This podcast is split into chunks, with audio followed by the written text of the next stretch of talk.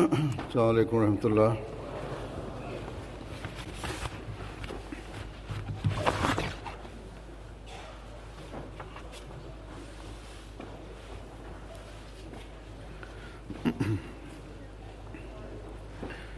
أشهد لا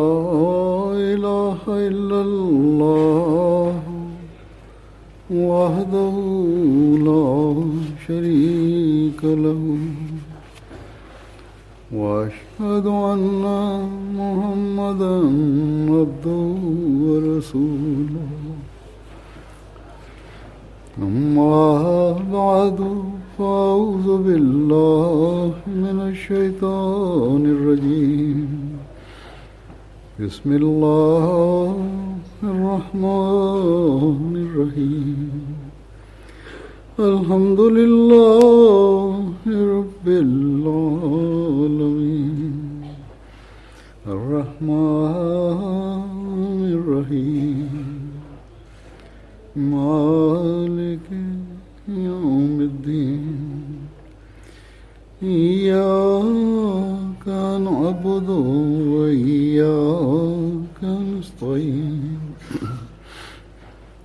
اهدنا الصراط المستقيم.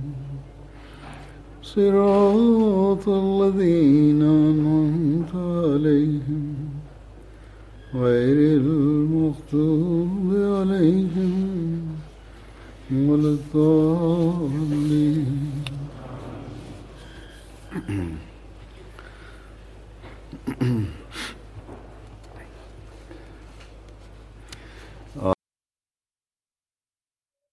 Bismillahirrahmanirrahim. Halifa mtukufu ayadahullah taala binasl aziz anasema kuanzia leo. Jalsa salana yenu itaanza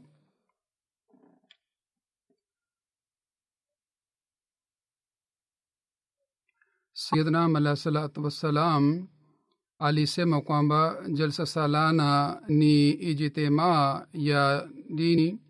Na jalsa inafanyika kwa ajili ya mwenyezi mungu na kila mshiriki wa jalsa anatakiwa ajue kwamba yeye amekuja kwa ajili ya kuboresha hali yake ya kielimu na ya kidini. Na sisi sote tumekuja kwa nia hii na siku tatu tutaendelea kubaki hapa kwa kuwa na nia hii kwamba namna gani tunaweza kuboresha hali yetu ya kiroho na hali yetu ya kielimu ikiwa sisi hatuna nia na mawazo ya aina hii basi kuja kwetu hata itakuwa bure. Siku hizi dunia inaendelea kumsahau mwenyezi mungu. Kila mfuasi wa dini anaendelea kuwa mbali na dini yake. Taarifa tunayopata kila mwaka sawa na taarifa ile inaonekana kwamba wafuasi wa dini mbalimbali wanaendelea kuwa mbali na mwenyezi mungu hata wanaendelea kuwa mbali na mwenyezi mungu na vilevile wanaendelea kumkataa allah subhanahu wa taala. Na hali ya waislamu pia ina inatuambia au inathibitisha kwamba hawa ni waislamu wa kijina na wanatanguliza dunia juu ya dini?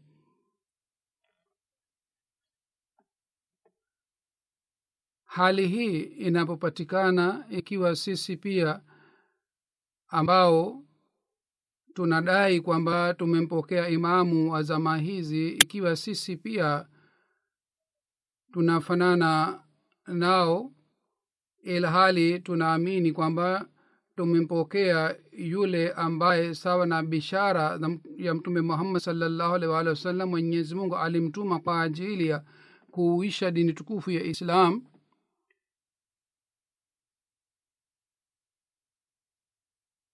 Na sisi tunaahidi kwamba tutatekeleza uh, kazi yake na tutafikisha ujumbe wake ikiwa tunaahidi katika hali hii hatubadilishi hali zetu na hatuleti mabadiliko mazuri ndani yetu basi madai yetu kwamba tumejiunga na jumuiya ni madai ya juu juu tu na baieti yetu pia ni baieti ya ya kijina tu na ahadi yetu pia ni ahadi ya kijina ambayo sisi hatutekelezi na vile vile kujumuika kwetu katika jasasalana pia ni kujumuika kwa ajili ya sherehe ya dunia.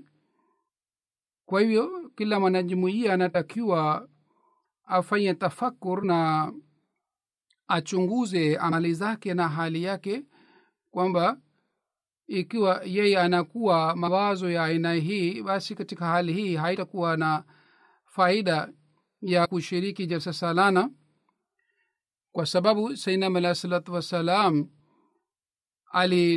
alituelezea shabaha na malengo ya jalsa salana tunapozingatia shabaha hizi na malengo haya ya jalsa salana tuta tutaweza kutekeleza shabaha hizi na malengo haya na pamoja na kutekeleza mm, malengo haya sisi tutakuwa warithi wa maombi ya sainam alah salatu wassalam aliyo aliyofanya kwa ajili ya washiriki wa jalsa salana.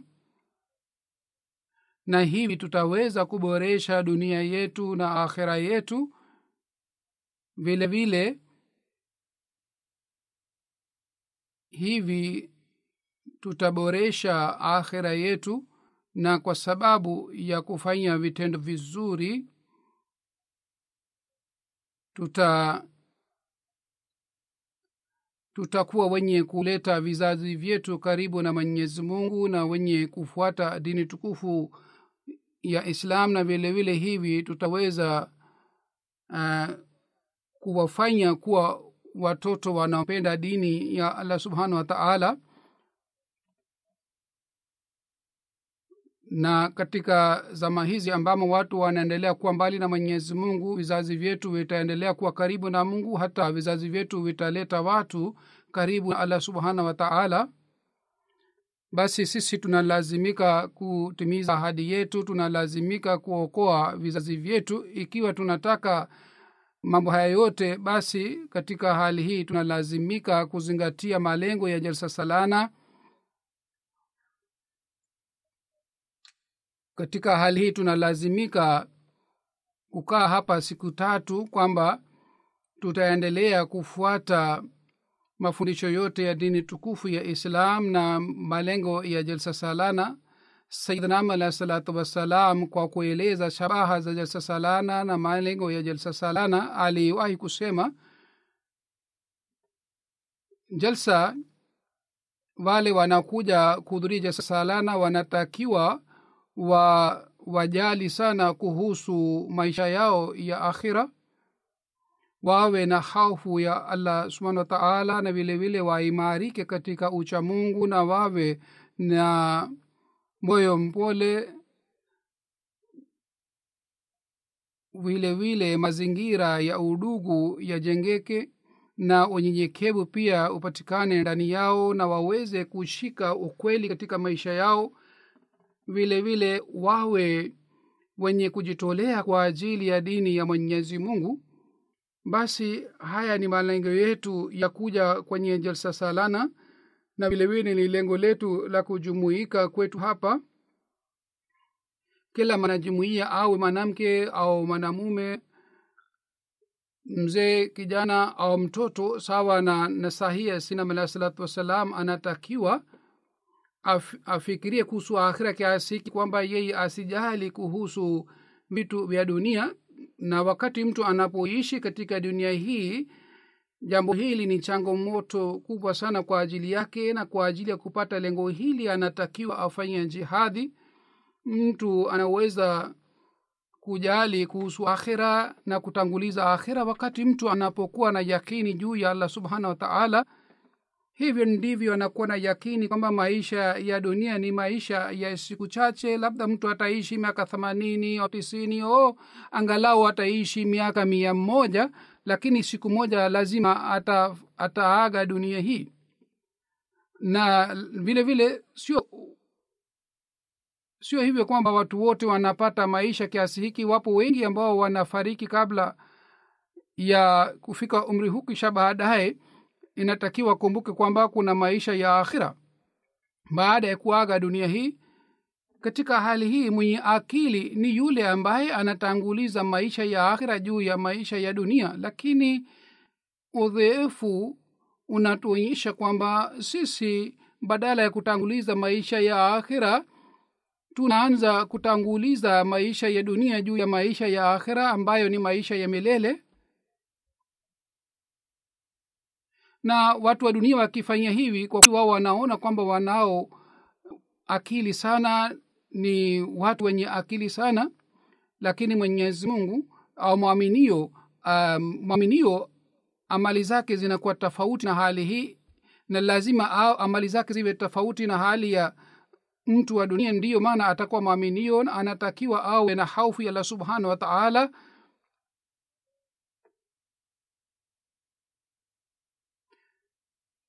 mwaminio anatanguliza mapenzi ya mwenyezi mungu juu ya mapenzi yote ya dunia. Yeye anakuwa na haufu ya allah subhanahu wataala na haufu yake inakuwa si kwa sababu ya hii kwamba mungu atamwadhibu bali yeye anamwogopa mwenyezi mungu kwamba isije mungu wake akamkasirikia mtu anapokuwa na mapenzi ya aina hii ndipo mtu anafanya juhudi ya kufuata amri zote za allah subhanahu wa taala.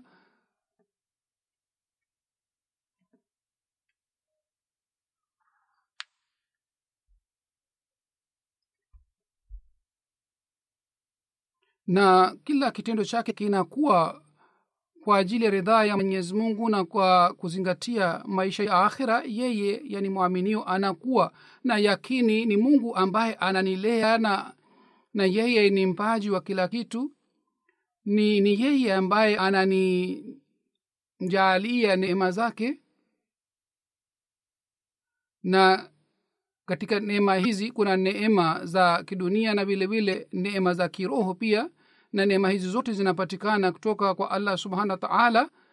Mwaminio anakuwa na yakini na imani kwamba ikiwa mimi naendelea kutekeleza haki ya ibada ya mwenyezi mungu na mimi ninakuwa na yakini kwamba mwenyezi mungu ni mweza wa kila kitu na yeye anaye uwezo juu ya kila kitu katika hali hii mimi nitaendelea kupata baraka za neema za allah subhanahu wa taala.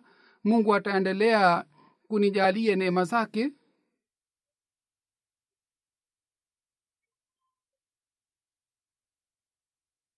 mwaminio anakuwa na yakini kwamba ikiwa mimi naendelea kuishi maisha yake sawa na amri zake basi katika hali hii nitaendelea kuwa mrithi wa neema za allah subhanahu wa taala.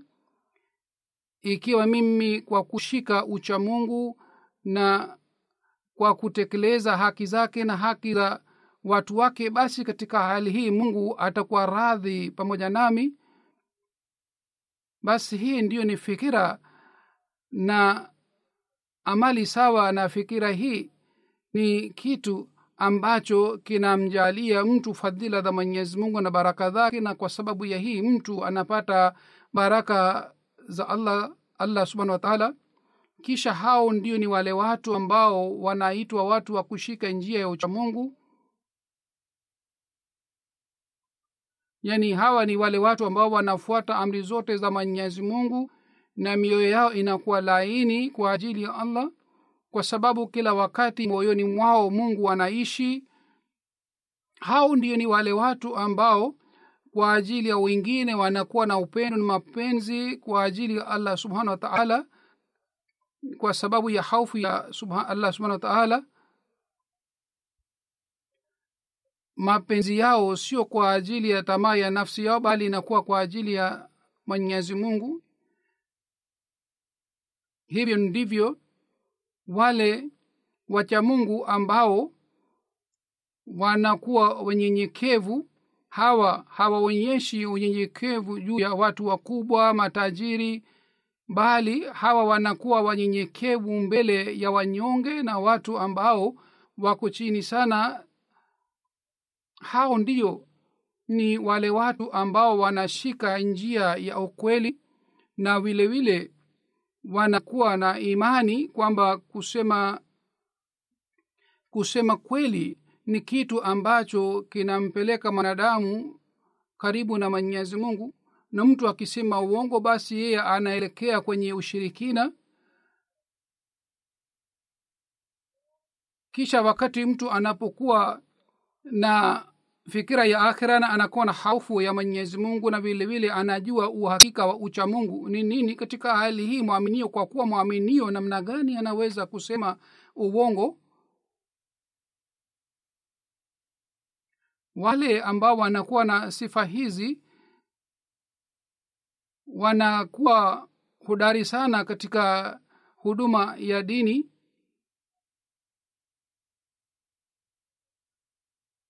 pengine huduma ya dini pia inakuwa kwa ajili ya masilahi ya nafsi. Tunakuta katika waislamu wapo maulamaha wengi sana ambao kwa jina la dini wana wanatoa huduma lakini kwa chini chini wanadhulumu kwa jina la dini. Hawa ni watu ambao hawana uchamungu wao hawana haufu ya allah subhanahu wa taala. Hao ni maulamaa ambao wanatanguliza masilahi ya dunia juu ya faida ya dunia lakini wanataja jina la dini na jina la mwenyezi mungu.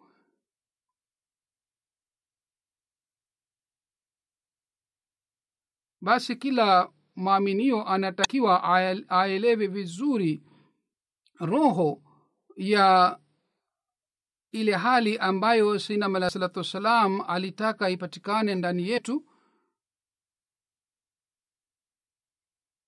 huzur anasema kwamba sisi kwa kuzingatia nasaha hizi zote tunatakiwa tuchunguze hali zetu kwamba je sisi tunashiriki jalsa salana au tunahudhuria jalsa salana kwa nia hii au nia yetu ni tofauti na je sisi tunakuwa na hamu ya kupata ukaribu na mwenyezi mungu au la? Ikiwa sisi kwa sababu ya kuwa udhaifu wa binadamu zamani tulikosea na tulifanya makosa ya aina mbalimbali sasa kuanzia leo kwa adhma mpya na kwa nia mpya sisi tutafanya juhudi na tutaf,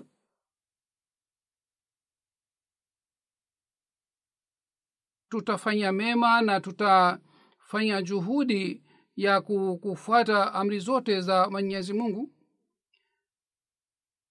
Leo je sisi tunaahidi kwamba badala ya dunia sisi tutajali akhera na maisha ya akhera?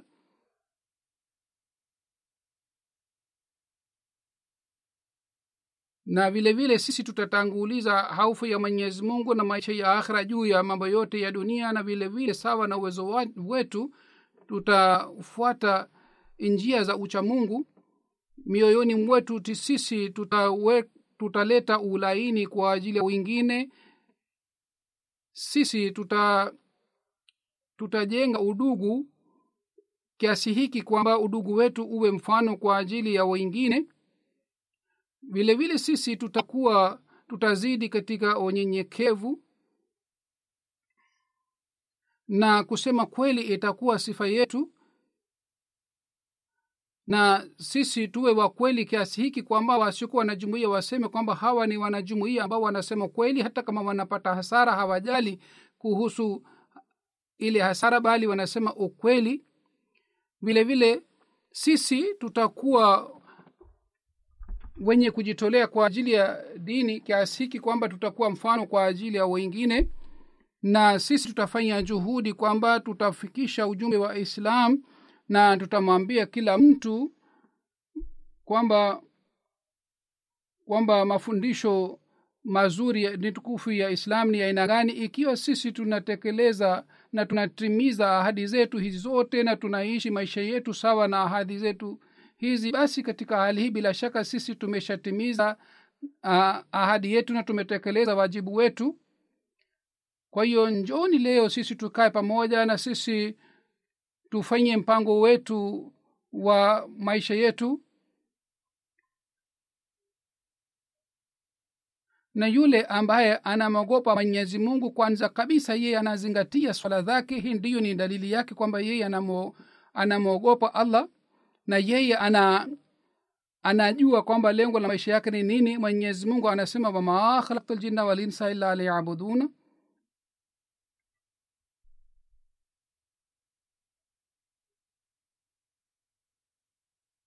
sainam alah salatu wassalam amefanya tafsiri yake hivi. Yaani mimi nimeumba binadamu na jini kwa ajili ya hii ili wao wanitambue. Vile vile waniabudu. Amesema kulingana na aya hii lengo haswa la maisha ya mwanadamu ni kwamba yeye amwabudu allah subhanahu wa taala na vile vile amtambue allah na yeye awe kwa ajili ya mwenyezi mungu amesema zaidi kwamba hii ni dhahiri kwamba mwanadamu hana uwezo kwamba awezi kupanga lengo lake la maisha yake ingawa anadai kwamba anapanga lengo la maisha yake lakini yeye hana uwezo kwa sababu mwanadamu haji kwa hiari yake wala yeye haagi dunia kwa hiari yake bali yeye ni makhluk yani ameumbwa na mwenyezi mungu na yule ambaye aliyemuumba. Na mungu alimjaalia kuwa mbora zaidi kuliko viumbe vingine vyote. Mwenyezi mungu ameweka lengo maalum kwa ajili yake. Hata kama mwanadamu anaelewa lile lengo, lengo au haelewi lakini lazima anakuwa na lengo lake senam alah salam anaendelea kusema zaidi kwamba bila shaka kuumbwa kwake lengo lake ni moja kwamba amtambue mwenyezi mungu na aje karibu na mwenyezi mungu na yeye awe kwa ajili ya allah subhanahu wa taala.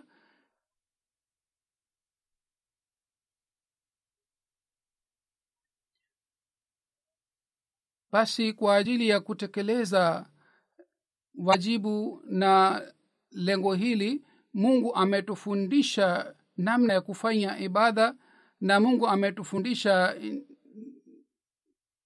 njia za ibada na ile njia ni swala. Mungu anasema ina salata ala lmuminina kitaba mauquta bila shaka swala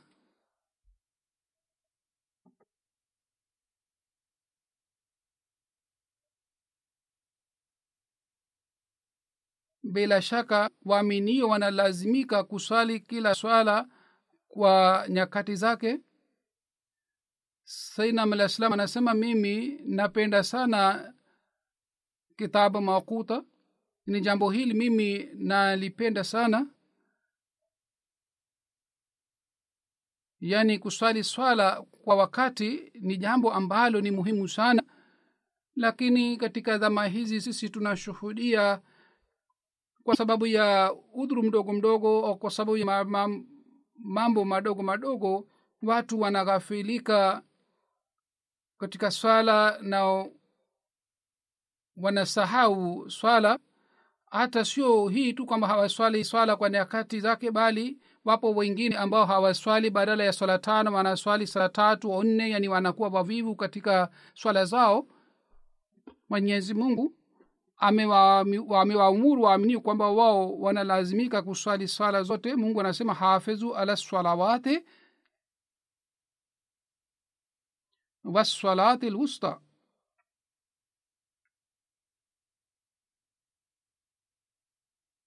Yani lindeni swala zenu hasusan swala inayokuja katikati ya kazi mnalazimika kulinda swala ile lakini kwa sababu ya biashara na shughuli zingine wapo wengine miongoni mwetu ambao hawaswali swala ya dhuhuri na alasiri kwa sababu ya vipindi vya tv au kwa sababu ya shughuli zao za binafsi wanakosa swala ya maghrib na isha.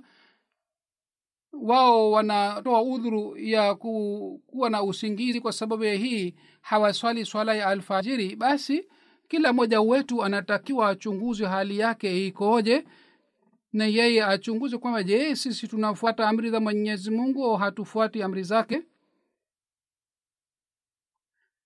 Katika hafla mbalimbali za jumuiya na katika mwezi wa ramadhan wakiswali swala wanaona kwamba wameshatimiza amri zote za mwenyezi mungu wameshatekeleza wajibu wao hata kama mwaka mzima baadaye hawafuati amri za allah wao hawajali. Hiyo sio dalili na sifa ya mwaminio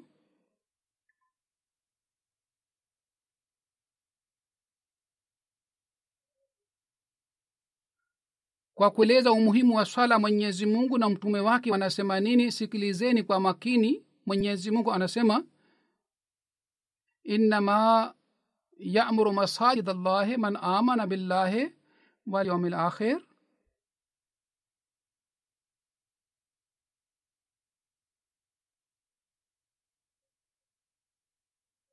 yani wanaimarisha misikiti ya mwenyezi mungu wale tu ambao wanakuwa na imani juu ya allah na juu ya siku ya akhira. Mtume salallahu alih waalihi wasallam anasema kuhusu umuhimu wa swala kwamba mnaposhuhudia mtu fulani anakuja misikitini kwa ajili ya swala basi muwe shahidi kwamba yeye ni mwaminio kwa sababu mwenyezi mungu anasema misikiti ya mwenyezi mungu inaimarishwa na wale tu ambao wanamwamini allah subhanahu wataala na vile vile wanakuwa na imani juu ya akhira kwa hiyo akija misikitini basi muwe shahidi kwamba yeye ni mwaminio hazur anasema sisi sote tunadai kwamba sisi ni waaminio. Lakini sawa na mafundisho ya mwenyezi mungu na mtume wake waaminio ni wale tu ambao wanatekeleza haki ya ibada ya mwenyezi mungu na wao wanafanya hivi kwa sababu wanakuwa na imani juu ya allah na akhira. Hapa imekuwa wadhi jambo hili pia kwamba kuja miskitini haitoshi mpaka pamoja na hii mtu anatakiwa awe na imani juu ya mwenyezi mungu na siku ya akhira na yule ambaye anakuwa na imani hii na mawazo haya bila shaka atakuwa na hofu ya allah. Yeye akija miskitini hataleta fitna yeye hatakuwa pamoja na wale waswaliaji ambao swala zao inakuwa maangamio kwa ajili yao.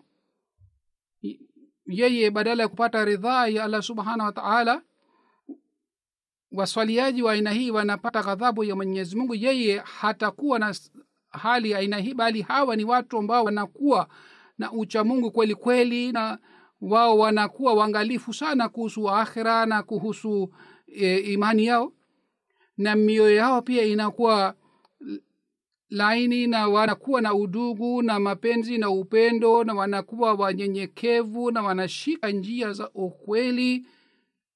Wao wanasambaza mafundisho ya dini tukufu ya islam. Misikiti yao inakuwa misikiti ya amani sio sehemu ya kuleta fitina. Ndio maana mwenyezi mungu amesema musimame kwa ajili ya swala katika misikiti ambao msingi wake umejengwa juu ya uchamungu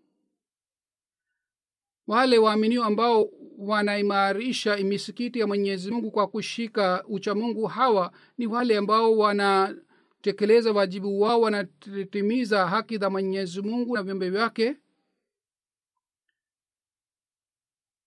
kwa kuwabashiria watu wa aina hii mtume muhammad salllahu waalihi wasallam akasema siku ya kiama hisabu ya kwanza itakayochukuliwa kutoka kwa watu kuhusu hisabu ile mwenyezi mungu atawaambia malaika wake kwamba mchunguze mwangalie swala za mtumishi wangu. Yaani kitu cha kwanza ni kwamba mwangalie je huyu alikuwa anaswali swala au la? Yule ambaye alikuwa mswaliaji alikuwa akiswali swala basi yule amepita vizuri katika hesabu yake.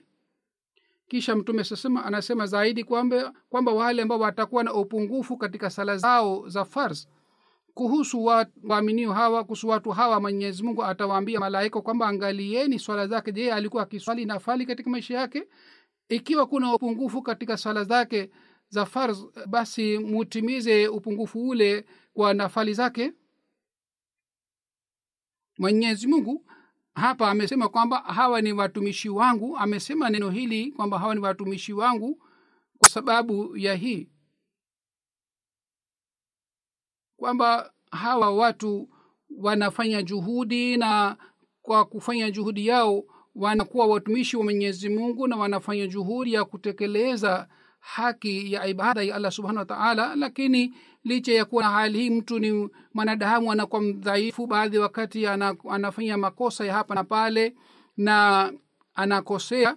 Katika hali hii mwenyezi mungu kwa ajili ya kumsamehe mtumishi wake na kwa ajili ya kuleta rehema zake juu yake mwenyezi mungu amesema kwamba nafali zake zihisabiwe pamoja na swala zake za farzi hivi asamehewe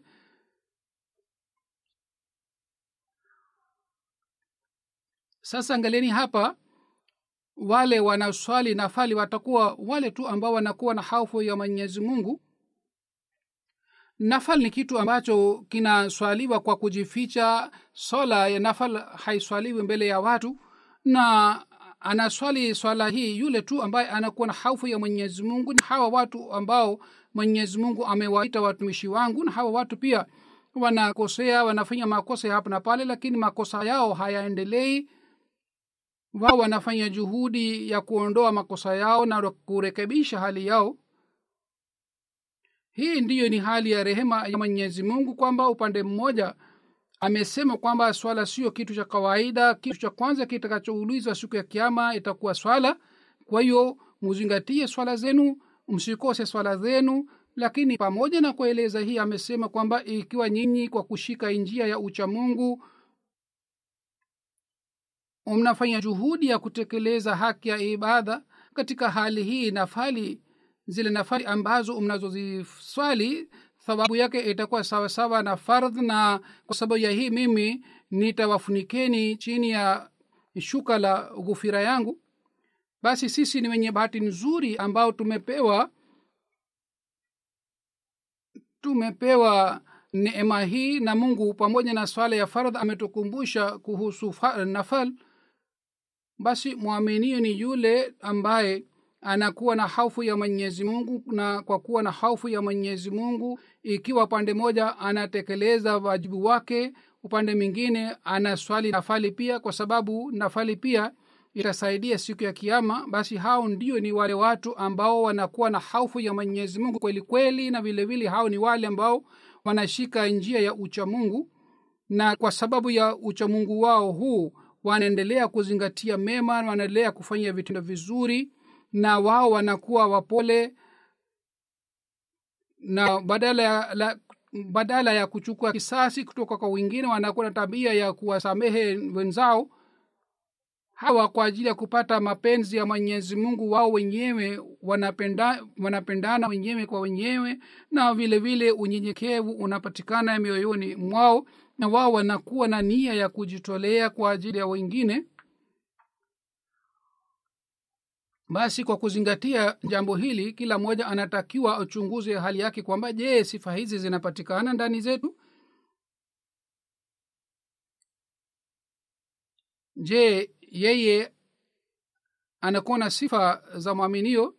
Ikiwa kuna mtu ambaye hana mapenzi kwa ajili ya nduguye basi yeye hana ucha mungu moyoni mwake yule ambaye moyo wake sio mpole kwa ajili nduguye yeye sio mwaminio haswa. Wale yule ambaye watoto wake na wake zake hawapo katika usalama hawapia sio sio waaminio haswa. Na vilevile hawana uchamungu na wale wake na watoto ambao wana wanaenda kinyume na uchamungu hao pia sio wachamungu. Basi wale watu ambao kwa ajili ya haufu ya mwenyezi mungu. Wanapendana hao ndio ni wale ambao wanakuwa na haufu ya allah na wanakuwa na uchamungu mtume salllahu alehi waalihi wasallam akasema siku ya kiama mwenyezi mungu atatangaza na atauliza kwamba wapo wapi wale watu ambao kwa sababu ya jalali yangu na mapenzi yangu walikuwa wakipendana huko duniani. Sasa siku hizi uh, siku hii ambamo hakuna kivuli kingine isipokuwa kiuli cha rehema yangu mimi nitafunika hawa watu wote chini ya kiuli changu cha rehema basi kwa ajili ya mwenyezi mungu na kwa ajili ya kutekeleza wajibu wa, wake na kutimiza amri za mwenyezi mungu hawa ni wale watu ambao wanapata mapenzi ya allah subhanahu wataala wale watu hawana sifa za aina hii wanaweza kupata ghadhabu ya mwenyezi mungu.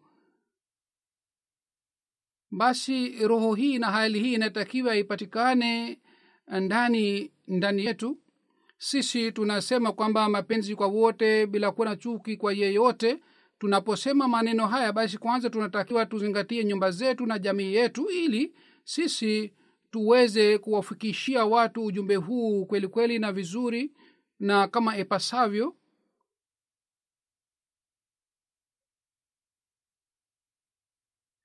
kisha kazi hii ni aina hii kwamba mtu akifanya akitoa juhudi kidogo tu yeye anapata rehema ya mwenyezi mungu anakuwa chini ya rehema chini ya kivuli cha rehema yake.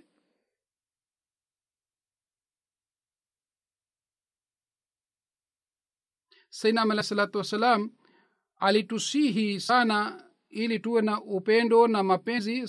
Sainam alah salam alisema mwislamu ni nduguye mwislamu yeye hamdhulumu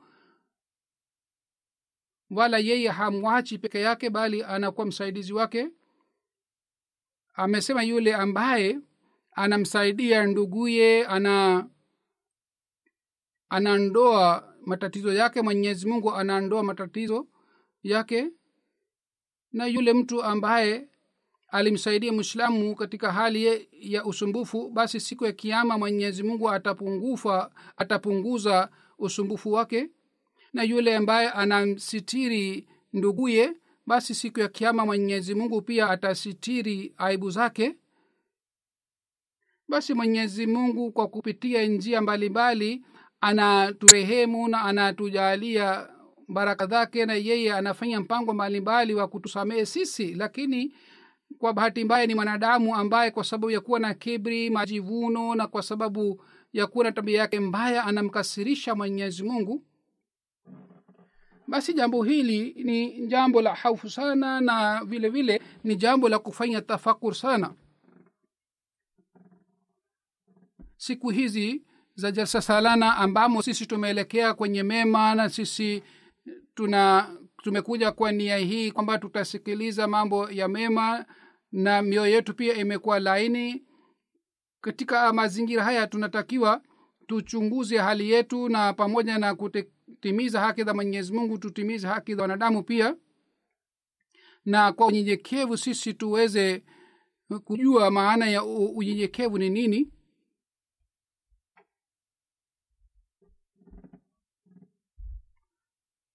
Katika hali hii uh, sisi tunatakiwa tuchunguze kwamba katika bayet ahadi bayet tulisema tutaepukana na ushirikina tutajiepusha na ushirikina na tutaswali sala zote na vile vile tulifanya ahadi kwamba kwa kawaida sisi hatutasumbua viumbe vya mwenyezi mungu na, na hasusan waislamu hatutawasumbua waislamu hatutawaudhi waislamu na hali hii inatakiwa ipatikane kwa ajili ya watu wa nyumbani na kwa ajili ya watu wote yani kwa ajili ya kila mtu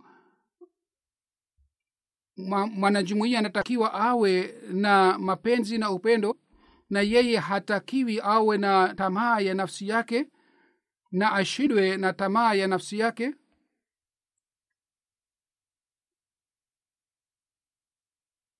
Anatakiwa atendee vizuri watumishi wake na wafanyakazi wake na wale watu ambao wanafanya kazi chini yake?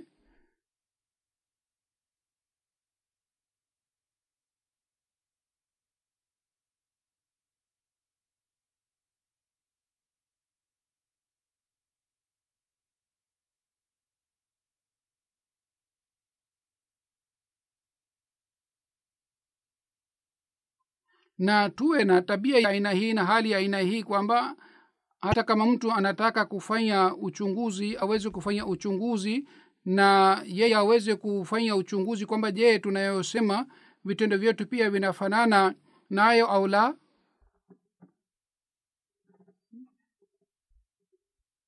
Ikiwa hali hii inapatikana ndipo tunaweza kwamba sisi ni waaminio na tumetimiza haki ya bayeti yetu.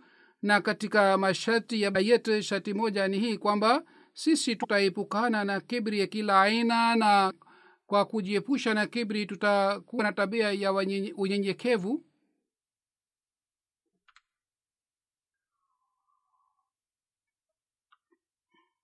Na sainam alah salam hakusema kwamba hali hii ya unyenyekevu ipatikane katika jalsa salana au siku za jalsa salana tu bali ahadi hii tulifanya wakati tulipojiunga na jumuiya yani ahadi hii inapatikana katika masharti ya bayat basi tunalazimika kutimiza ahadi hii ikiwa tunatimiza ahadi hii basi hii ni dalili ya kuchukua hatua moja upande wa ukweli kwamba tunatimiza ahadi yetu. Inatakiwa tuendelee kusoma masharti ya bayet na mnalazimika mwendelee kusoma masharti ya bayet kisha mchunguzi hali yenu kwamba je nyinyi mnaisha mnaishi maisha yenu sawa na masharti haya ya bayet au la? Ikiwa nyinyi hamishi maisha yenu sawa na masharti ya bayet katika hali ikiwa tunadai kwamba tutarekebisha dunia basi sisi tutakuwa waongo katika madai yetu kwa sababu kwanza sisi tunalazimika kuleta mabadiliko ndani yetu pengine tutahesabiwa pamoja na wale watu ambao kwao mwenyezi mungu alisema maneno yao ni tofauti na vitendo vyao. Na vitendo vyetu badala ya kuthibitisha ukweli wetu vitathibitisha uongo wetu. Wakati ikhtilafu ya amali na maneno itakapopatikana katika hali hii. Yoyote tunayosema hatutakuwa wakweli katika madai yetu. Bila shaka alah salatu wasalam ni mkweli na madai yake yote ni kweli. Bila shaka mwenyezi mungu alimwahidi kwamba atampatia ushindi na atapata ufaulu bila shaka mwenyezi mungu alimwahidi atampatia wafuasi wenye imani sana lakini ikiwa sisi hatuna hali aina hii na sifa za aina hii basi hatutahesabiwa pamoja na wafuasi wa sinam alah salatu wassalam. Basi kwa ajili ya kupata baraka za bayat tunalazimika tuchunguze hali yetu hali zetu na vile vile tuzingatie malengo ya jalsa salana yaliyoelezwa na sinam alah salatu wassalam. Na kwa bahati nzuri katika siku tatu za jalsa salana tunapata nafasi ya kuzingatia uh, malengo haya yote. Kwa hiyo kila mmoja achunguze hali yake badala ya badala ya kupoteza wakati wake hapa na pale. Anatakiwa afanye dua na istighfar na vilevile aendelee kumswalia mtume salallahu alaihi waalihi wasallam na aendelee kuchunguza hali yake ndipo tutaweza kupata baraka kutoka baraka za jasahalana. Sinam alahi salatu wassalam anasema jumuiya yangu yote isikie kwa makini wasia hii nasia hii kwamba wale watu ambao kwa kujiunga nami wanasema ni wafuasi wangu lengo la jambo hili lote ni kwamba hawa wote wafuasi wangu washike uchamungu wa hali ya juu na wawe waaminio na wasifanye vitendo vibaya na wasifanye kitendo chochote kinyume na amri za mwenyezi mungu. Hii ndiyo ni dalili ya uchamungu. Islam anaendelea kusema kwamba wao wawe waswaliaji swala tano yani wasikose swala hata mmoja bali waswali swala tano wasiseme uongo na wasi wasimuudhi mtu yeyote kwa ulimi wake wao wasifanye maovu ya aina yoyote wao wasifanye shari wala ufisadi wala wasilete fitina na ufisadi kwa ajili ya mtu yeyote. Wao waepukane na maa, maasi na dhambi ya kila aina. Na waepukane na mambo ya ufedhuli na vile vile wajiepushe na vitendo visiwi ambavyo havina maana na wawe wanyenyekevu na waishi maisha ya unyenyekevu na mioyo yao iwe safi kabisa na wawe watu ambao hawakuleta shari kwa ajili ya mtu yeyote na wao wanakuwa wanyenyekevu na sumu ya aina yoyote haibaki ndani yao na wao wanakuwa na lenga mmoja tu kwamba wanawahurumia watu wote na wamwogope allah subhanahu wa taala na walinde ulimi wao mikono yao na kila kiungo cha mwili wao vile waepukane na hiana ya kila aina na waswali swala tano kwa unyenyekevu na kwa makini sana.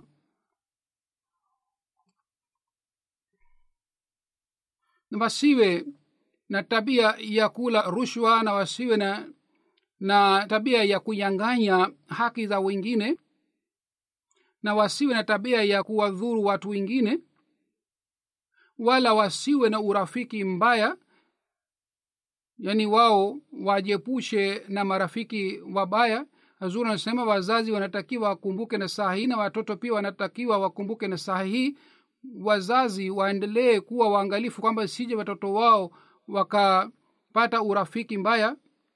Baadhi wakati inatokea kwamba watoto wanakuwa na urafiki mbaya lakini baadaye inapothibitika kwamba mtu ambaye amejenga urafiki nao yule mtu hafuati amri za mwenyezi mungu au yeye hajali kuhusu haki za wanadamu au yeye ni mdhalimu ni, ni mwenye shari na vile vile ni mwenye kufanya vitendo vibaya katika hali hii mnalazimika kuepukana na yule mtu na kujitenga kutoka katika yule mtu kwa sababu mtu anatakiwa awe na urafiki mzuri.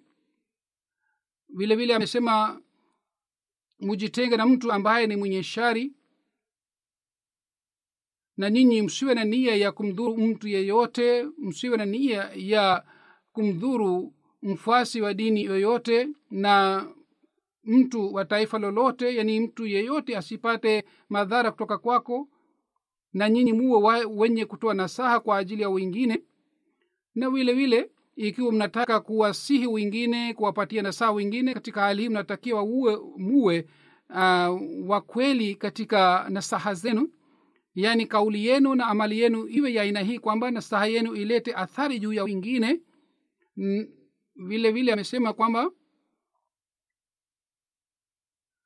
kwamba wale watu ambao ni wenye shari wasikae karibu nanyi wala wasikae katika manjubani kwenu wao wanaweza kuwapotezeni wakati wote. Amesema kila mfuasi wangu ni lazima juu yake kwamba afuate nasaha yangu hii na inatakiwa katika hafla zenu. Msifanye mambo ya dhihaka na fedheha kwa wengine. Msiwashambulie wengine. Mwendelee kupata ushindi juu ya tamaa ya nafsi yenu? Wakati mnapoongea na wengine mwongee kwa upole. Ikiwa mtu ana anatumia ujahili basi nyinyi musime salamu na mwondoke pale msikae pamoja naye.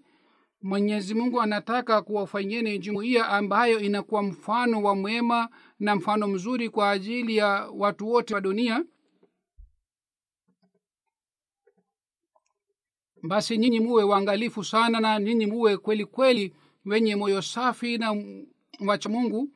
Muswali swala tano kwa sababu mtatambuliwa kutoka katika swala zenu.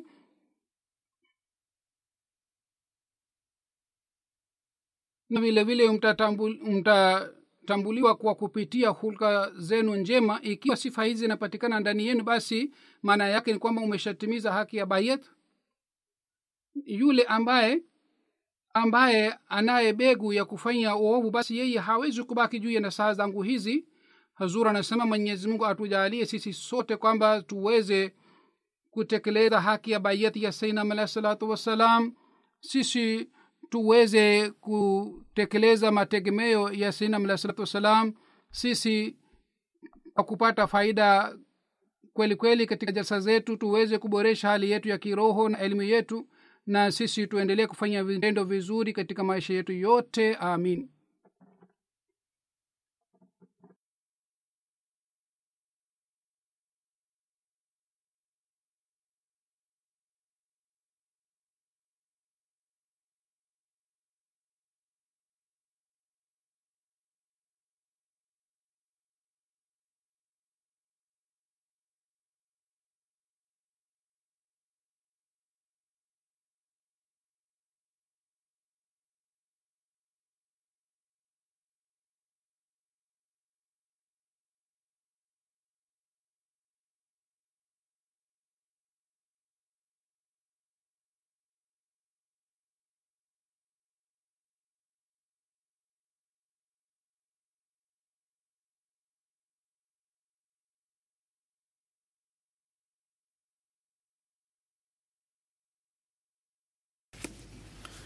الحمد لله الحمد لله نحمده ونستعينه ونستغفره ونؤمن به ونتوكل عليه.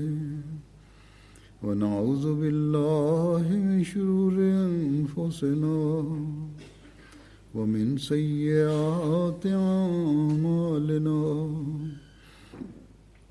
من يهده الله فلا مضل له ومن يضلل فلا هادي له. ونشهد أن لا إله إلا الله ونشهد أن محمدا عبده ورسوله. عباد الله رحمكم الله. إن الله يأمر بالعدل واللسان وإيتاء ذي القربى وينهى عن الفحشاء والمنكر والبغي يعظكم لعلكم تذكرون اذكروا الله يذكركم وادعوه يستجب لكم ولذكر الله أكبر